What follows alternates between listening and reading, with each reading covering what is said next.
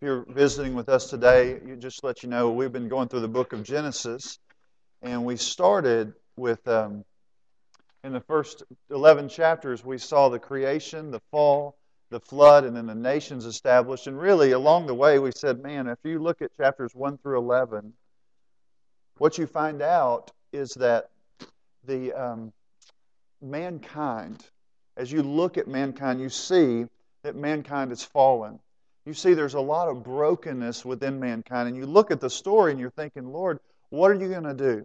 And so what God did was He chose from all the peoples of the world, He chose a man, Abram, and He called out to him. And He said to him, I'm going to make you a great nation, and I'm going to bless those who bless you, and I'm going to give you land. And there's just kind of a list of things that we would say. He said, I'm going to establish the kingdom of God with you. It's an amazing story, and we see him say to Abram, Look, get up, get all your stuff, and you go to this land that I'm promising you, and you wait on this promise to be fulfilled. It's a marvelous story. But what we find is right behind that, Abram did what the Lord said, and he picked up everything and he followed the Lord, and then he enters into a time of testing. And in that time of testing is what we're going to see today. And we're going to see him struggle, and we're going to say, Good night. How do, what do we learn from this and what do we see about God from this? And there's a marvelous things that we'll see. So if you would just bow with me and let's pray together as we start this morning. Father, we are thankful that you've given us this story. It is for our good that we might know how to live and walk with you. I just pray, Lord, that you'd let us see how we struggle just like Abram did here in this story. And yet we've seen your marvelous grace over and over and over again. I pray you'd let us see that more clearly today that we would be moved by your Spirit as we look at your word to walk in greater faithfulness and to trust more in you as the great provider. In Christ's name, amen. Have you ever stepped out in faith and, and really the next moment you're like really courageous and you say, I'm going to live for the Lord? And I've done this a bunch of times where I just think, well, I'm going to share my faith today or speak this to somebody. And then, like, the next few hours, I'm like off the map. You know, I'm not even walking in the ways of the Lord. And I think, what is going on with me? Me? It's almost like I'm kind of really faithful for that moment, and then I just walk in unbelief. And I battle with that over and over. My life sometimes feels like a roller coaster going up and down, trying to follow the Lord and be faithful to Him. It's, it's, a, it's a, one of those things where we find ourselves over and over and over, I think, struggling. Now, this morning I want to ask a question. We're going to spend a little bit of time introducing this topic because I think it's important to ask some questions about our fears of God versus our fear of men. And one of the things you'll see as you, you really look at your life, and as I read some questions, you're going to have to stop for a moment and say, look, what ways do I fear men rather than fear God? And I think that's important. There was a book written a number of years ago by a man uh, named Ed Welch, and it's called When People Are Big and God is Small. And I think some of us, if we're honest here this morning, we'll ask some of those questions, and you'll think, you know, what does that look like in my life when people are really big and God is small? And I'll ask a few questions. You can think about them, and then we'll move through and look at Abram's struggle with seeing people big and God small. You ready? Question number one Have you ever struggled with peer pressure? The need for the perfect spouse, the perfect child, the perfect job title, the house in a hip neighborhood, the sculpted body. Second, are you overcommitted do you find it hard to say no when wisdom indicates that you should because you're thinking about what others might think of you? Third, do you need something from your spouse, your friend? Do you need them to listen to you, to respect you? As you keep moving, I'll just move through these questions. Is self esteem a critical concern for you? Do you ever feel as if you might be exposed as an impostor? The sense of being exposed, even among the apparently successful, is something you see over and over. Are you always second guessing decisions because of what others might think? Are you afraid of making mistakes that will make you look bad in, the, in other people's eyes? Do you feel empty or meaningless? Do you experience love hunger? Here again, if you need others to feel you, you're controlled by them. Do you get easily embarrassed? Do you ever lie, especially the little white lies? What about cover ups where you're not technically lying with your mouth, but you're lying to in some way preserve yourself? All of these things are the fear of man. Just keep going. Are you jealous of other people? Because you look at them and you see their successes, and then you, you look at yourself and, and you think, I'm, I'm worthless. You, you can just make the list and continue forward. Do, do other people often make you angry or depressed? Are they making you crazy because around you you're, you're afraid of them and you're kind of walking around almost on eggshells? Do you avoid people? You want to get away so if you can hide out, you won't have to, it won't have to expose who you really are. In some way, you're kind of moving away from others because the further you can get away from them, the less you have to deal with who you really are. All of these are examples of the fear of man. It's, it's all around us. We see it in so many different ways. And I just, I keep mentioning all those because I think it's important to say it. Now, last little question here. Have you ever been too timid to share your faith in Christ because others might think you're irrational? The, the list goes on, but you kind of begin to slow down long enough and you ask a question what, am I re- what really dominates me? Is it the fear of God or the fear of man? Now, sometimes it's wise to be afraid of men. Like, there's certain places in Texarkana, I'm not going around at night, walking around carrying, you know, wads of cash up. Yay, look at me, look at all this. Come get come after me. I'm not going to do that. There's there are places, honestly, I lock my doors at night. That's wise. I mean, you always want to do that. There, there's a helpful thing about that. But there's a place where phys- being physically hurt can consume our lives. That's one way we fear men. Another one is that somebody might reject me. And so I'm never going to step out and speak to anyone, talk to anyone, step out of my comfort zone because I might be rejected. They might see me and say, oh man, I, I really want to reject them today, and so I hope they speak to me so I can turn my back and walk away. We have all these odd fears. Another one is that we might be exposed. And somebody might, there's some people that are really silent because they don't want to expose themselves. Why? Because if they do, someone might really see them for who they are and just, they don't want to be around right? So we see all different ways that we fear men. It happens with sometimes the most arrogant person is the most afraid. Did you know that? Somebody that's really proud is always boasting about what they've done. Why are they doing that? Often it's to put up this front so that people think more of them because they're afraid that somebody might look down upon them. Maybe they have some experience in life. And so there's just lists. Some of the most bold people and some of the quietest people fear man like unbelievably. And all of us find ourselves in that way. Now, why should we fear the Lord? You're saying, Jared, why are you going through all this? Because when we get into Genesis 12, I think that's at the heart of what's going on with Abram. So, why should we instead fear the Lord? It, it, the scripture says over and over in Psalms is this it tells us that the heart of serving God is a fear of Him. The scripture tells us in Psalms, the Lord is our salvation. He, he really, the scripture tells us that He breaks all rulers, all are going to be submissive to Him. We see that in Psalms.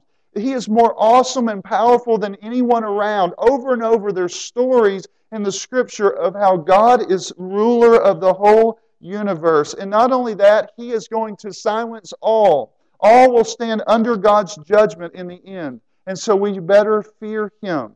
Not only that, the scripture in Proverbs 1 tells us that the fear of the Lord is the beginning of wisdom. He is a help to those who find refuge in Him and trust in Him, who fear His name. He will bless those who fear him.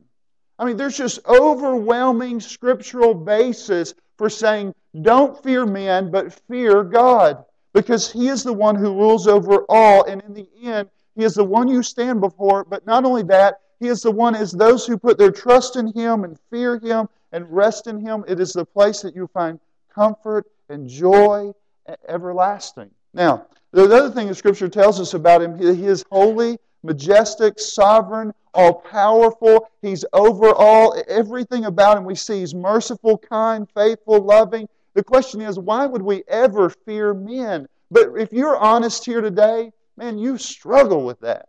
I mean, it's a battle not to look at what others might say and, and really make man really big in your eyes and God very small. Again, this morning with Abram, the Egyptians are huge and God is very small in his eyes. So we're going to look at that. And so turn to chapter 12, verse 10. If you're not already there, let's look at it together. It says, There was a famine in the land. So Abram went down to Egypt to sojourn there, for the famine was severe in the land. Now, if you had lived in this time period in that place, or even today, there are famines, but not only that, in the scripture, you see famines over and over again.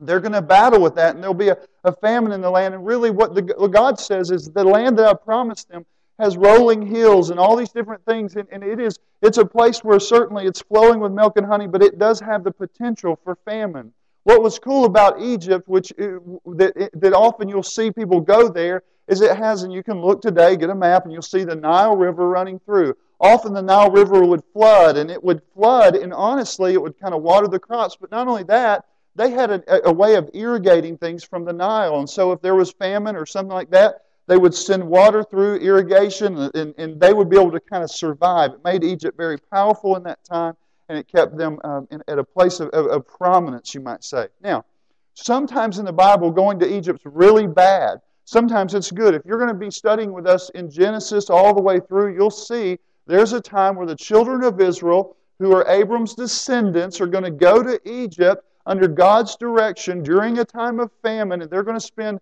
uh, many years there. And so we understand that sometimes that's a good thing. Sometimes going back to Egypt is very sinful. But this morning, as we're looking at that, I don't know that we know exactly what's taking place with Abram. But this is what we know. A famine hits. He gets, I mean, really to the point where he's potentially going to starve to death. He has a fairly large group of people he's in charge of. So he packs his stuff up and says, I'm going to go there. I'm going to sojourn there. It kind of has the idea he's going to live there for a while. And so he's going to probably try to outlive this famine. But not only that, there's probably fears going on in his mind about whether he's even going to be able to survive. And we see this over um, throughout this, this point. So as we go to the scene, like it's going to, this may be scene one in verse 11. When he was about to enter Egypt, he said to Sarah, his wife, I know that you are a woman beautiful in appearance. And when the Egyptians see you, they will say, This is his wife. Then they will kill me, but they will not they will let you live. Say you are my sister, that it may go well with me because of you, and that my life may be spared for your sake. Now, he knows he's an immigrant. He's going to go into a land. Oftentimes, actually in Scripture, there's a, there are times where God says, Look, this is what you do when someone's sojourning in the land. Why? Because someone who's an immigrant, they can take advantage of them, right? He doesn't have any family around, any powerful people. He's going to enter into a land, and they could take advantage of him at any moment. Now, what's interesting too about this is that we know that Sarah, like Abram's 75 and Sarah's 65, and he's saying, like, my wife's so beautiful that when we go into the land, this 65 year old lady, which honestly, uh, I know that beauty at all different stages of life, right? But usually you don't look at a 65 year old woman and say, Whoo, son, they're going to kill me over you. You're so pretty. So your first thing is like, man, Abram, man, you're a little bit kind of crazy about your wife. You got the rose colored glasses on, you know. But we get y'all know that song, right? Yeah, you're not if you're not country, you don't know that. No. But anyway, you're a little bit as you're moving through that, you're kind of asking the question is what's this going to look like as, they, as they're going in? I mean, is Abram a little bit confused?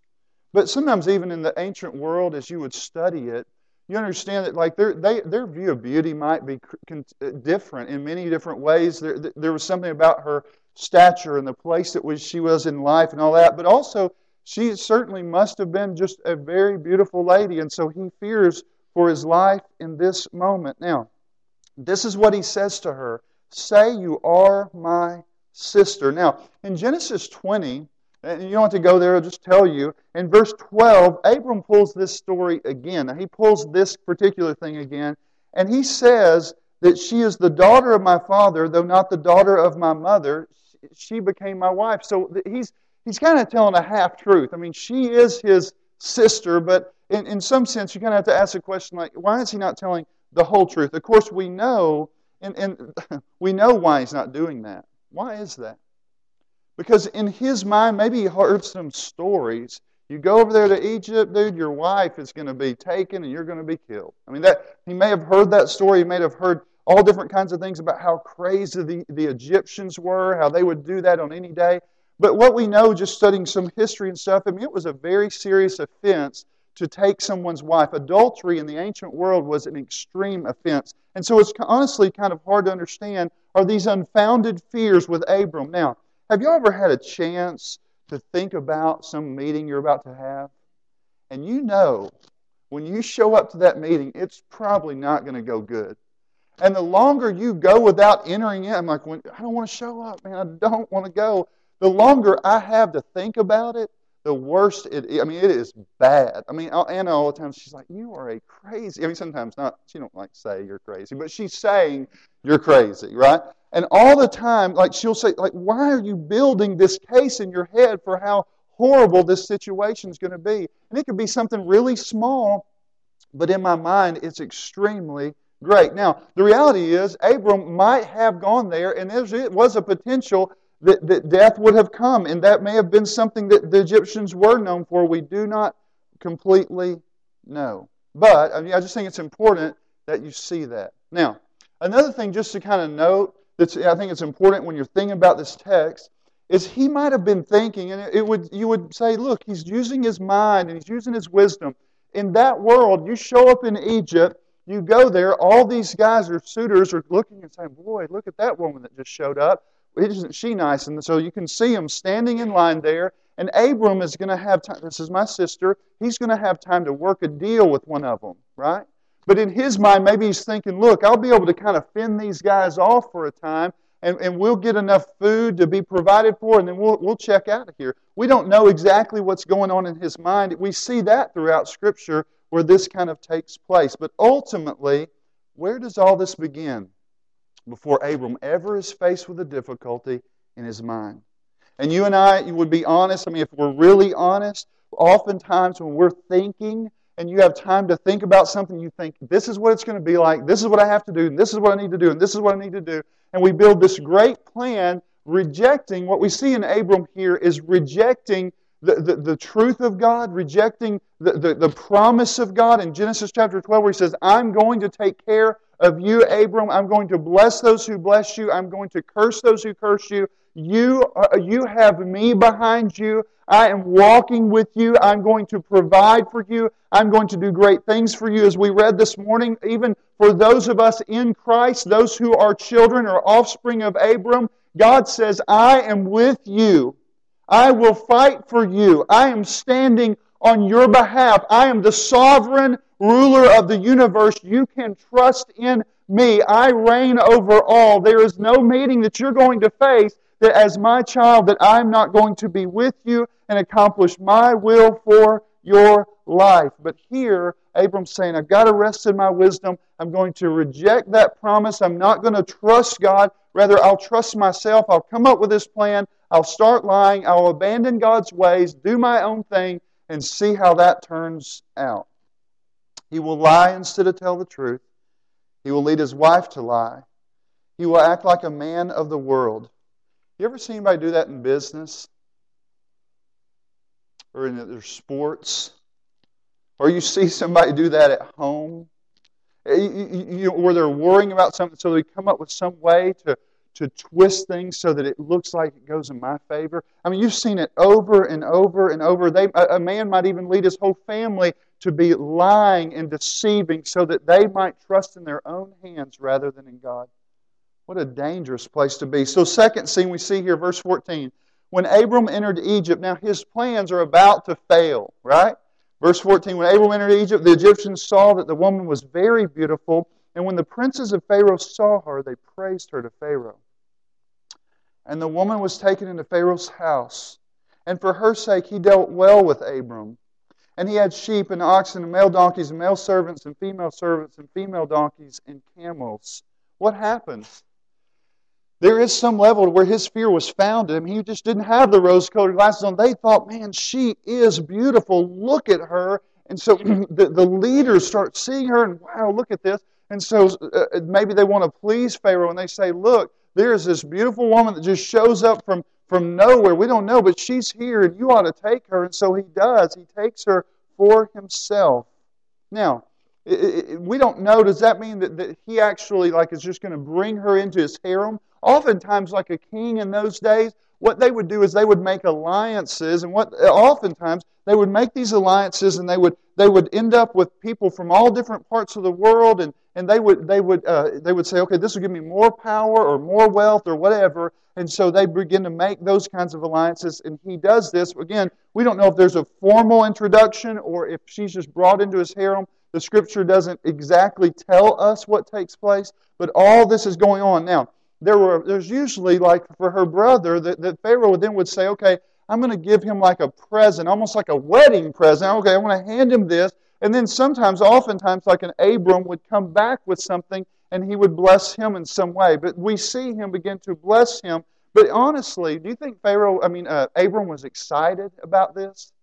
That he would, that he would have, his plans have failed. All this takes place, and all of a sudden now he's getting all these things, but he's losing his wife.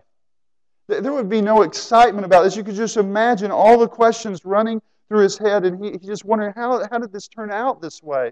What in the world is going on? There's just a million things that you, you could think of. Now, you've ever done this again, devised this plan that abandoned God, trusting in God and, and, and trusted in yourself, and then decided to go against God's ways, do your own thing, and acted like a man of the world. You may have done this. You may have had this idea look, Sunday morning's cool. We come in here, we talk little Sunday school things. Everybody answers Jesus. That's the answer, Jesus. Isn't this great? Let's just trust in Jesus. And then come Monday morning, all that's out the window. You say, I'm going to trust in myself. I'm going to go the ways of this world. I love that. I treasure that. And if you're going to make it in this present world, you must go that way.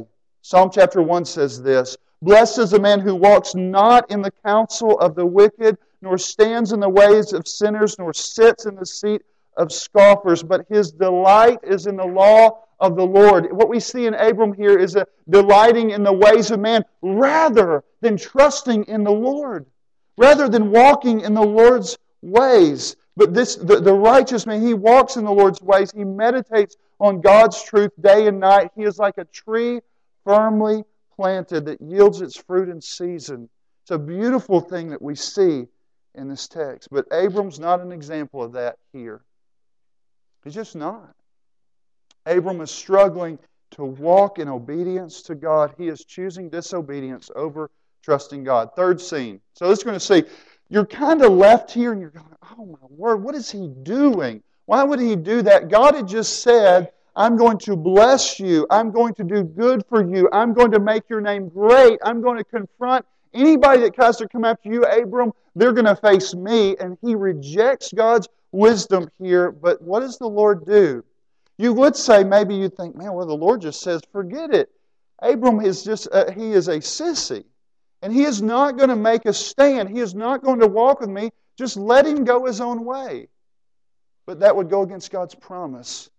Because what God promised to Abram was not based upon Abram's merit. Abram could not make his way to God by his strength and resolve, but he must trust only in what God had promised to him. Verse 17 But the Lord afflicted, afflicted Pharaoh and his house with great plagues because of Sarah, Abram's wife. So, so Pharaoh called Abram and said, Why is this that you've done this to me? Why did you tell me that she was your why did you not tell me that she was your wife? Why did you say she is my sister so that I took her for my wife? Now then here is your wife, take her and go. And Pharaoh gave the men orders concerning him, and they sent him away with his wife and all that he had. Now, again, we'll see this. What's God doing? God is fighting for him even though he's not faithful.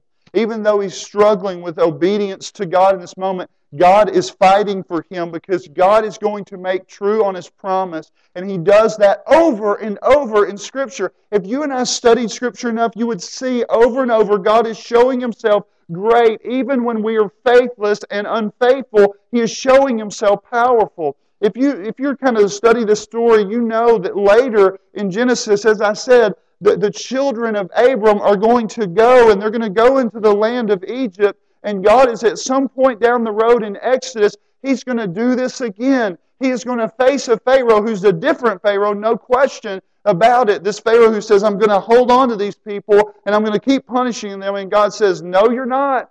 And he's almost like a puppet in the hands of God as God hardens his heart and he hardens his heart. And God says, I'm going to get my people out of this place and I will bless them. And Pharaoh, you think you're going to continue to bring curse on them. No, you are not. I am fighting for my people and you will let them go. You see that text and it just blows you away. God is going to defend Abram when he does not deserve it. He is going to do a great and mighty thing with him. Abram was going to leave blessed even though he did not deserve that. Now, if you and I were be honest, if you were to look over the walking of your life as you walk through, through your life, if God has called you to Himself and you're His child, you know and I know what it's like to say, Man, I've been so faithless at times, and yet God has remained faithful and He's held on to me and He's strengthened me through all of this life. Now, what are we supposed to take away from this? I think that's one of the things that's really key. You take away from this that God is faithful to His promise. What God says He's going to begin, He will finish.